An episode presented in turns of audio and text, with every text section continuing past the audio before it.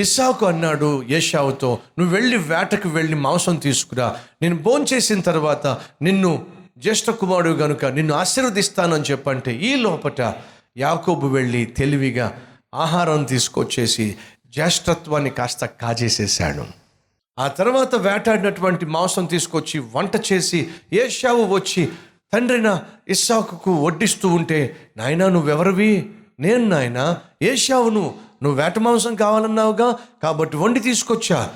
అదేమిట్రా? ఏషావు అంటావేమిటి? వేట మాంసం అంటావేమిటి? అన్నం ఆహారం అంటావేమిటి? ఇంతకు ముందు వచ్చిన వాడు ఎవడు? అదేంటి నాయన? నువ్వు నాకు చెప్పావు నేను వెళ్ళాను వేటాడాను ఆహారం సిద్ధం చేశాను తీసుకొచ్చాను. కాదురా ఇంతకుముందు ఎవరో వచ్చారుగా? నీలాగే ఒళ్ళంతా కూడా రోమాలు ఉన్నాయిగా నువ్వే అనుకొని భోజనం చేసేసి ఆశీర్వదించేశాన్రా. ఏమిటి?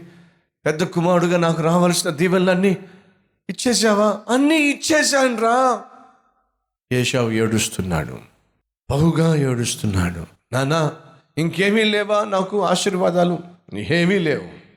మనం మోసపోయినప్పుడు నిస్సహాయ స్థితికి వచ్చినప్పుడు హాస్పిటల్కి వెళ్ళినప్పుడు డాక్టర్లు పరిశీలించిన తర్వాత వాళ్ళు అంటారు మేము చేయాల్సిన ప్రయత్నం మేము చేసామండి ఇక మా చేతిలో ఏమీ లేదు.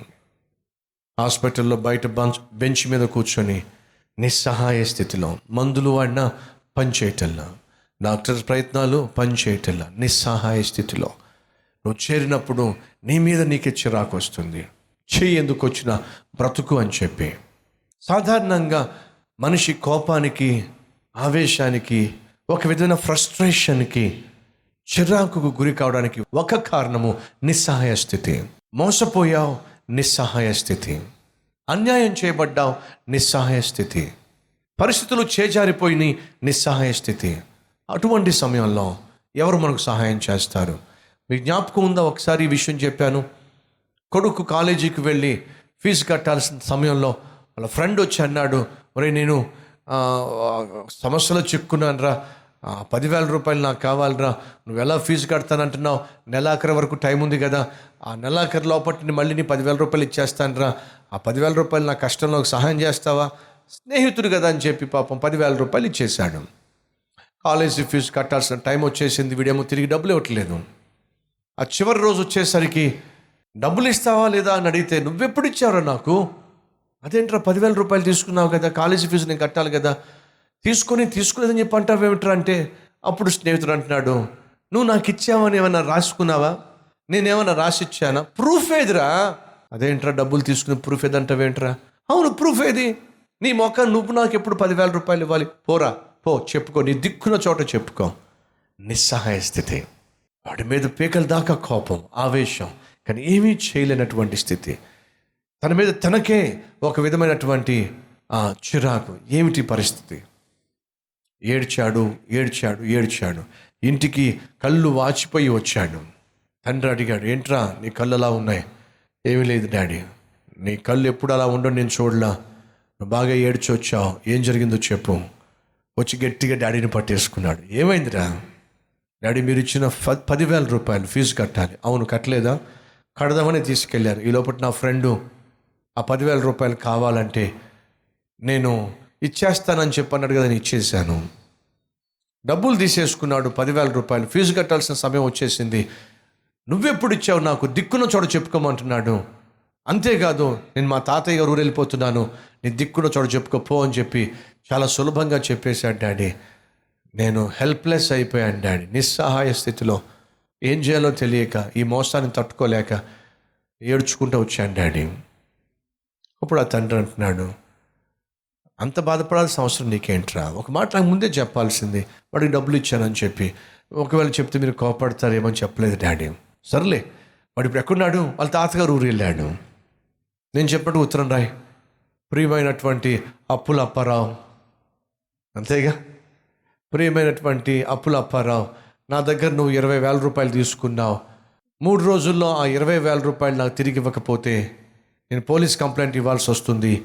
వెంటనే ఆ ఇరవై వేల రూపాయలు తీసుకురావాల్సిందిగా మనవి చేస్తున్నాను. లేని పక్షంలో నేను పోలీస్ కేసు పెట్టబోతున్నాను. ఉత్తరం రాసి పంపించేశాడు. తాతగారి ఇంటికి వెళ్ళిన తర్వాత ఉత్తరం వచ్చేసింది వాడితో వాడు కూడా.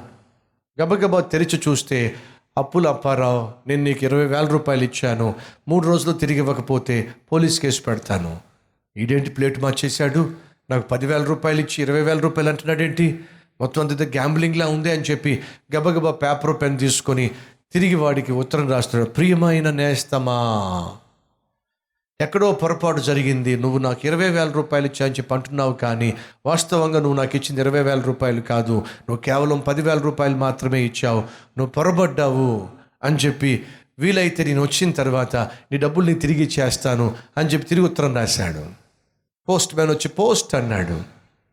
తండ్రి ఉత్తరం చదివాడు. కుమారుడిని పిలిచి ఏరా వాడికి అంత ధైర్యం ఎక్కడి నుంచి వచ్చింది? నీ దిక్కున చోట చెప్పుకోమన్నాడు. కారణం ఏమిటి? ఏమీ లేదు డాడీ. ఎక్కడా కూడా వాడు రాసినట్టుగా ప్రూఫ్ లేదు డాడీ. డబ్బులు తీసుకున్నట్టుగా ప్రూఫ్ లేదు డాడీ.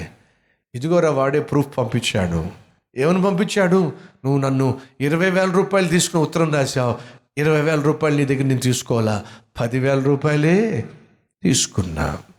ఈ ప్రూఫ్ పట్టుకెళ్ళి నేను చెప్పానని పోలీస్ స్టేషన్లో కంప్లైంట్ ఇవ్వు. సాయంత్రకల్లా వచ్చేసారు తాత మనవడు కలిసి. ఉన్నారా ఈరోజు మనలో ఎవరైనా నిస్సహాయ స్థితిలో? అన్యాయం చేయబడిన స్థితిలో?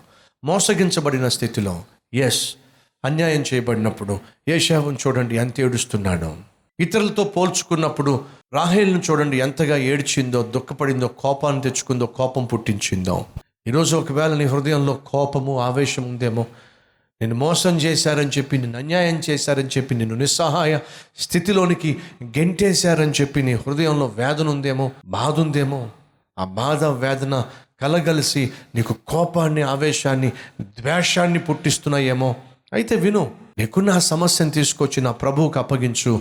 నా ప్రభువు నీ సమస్యకు పరిష్కారాన్ని ఇస్తాడు.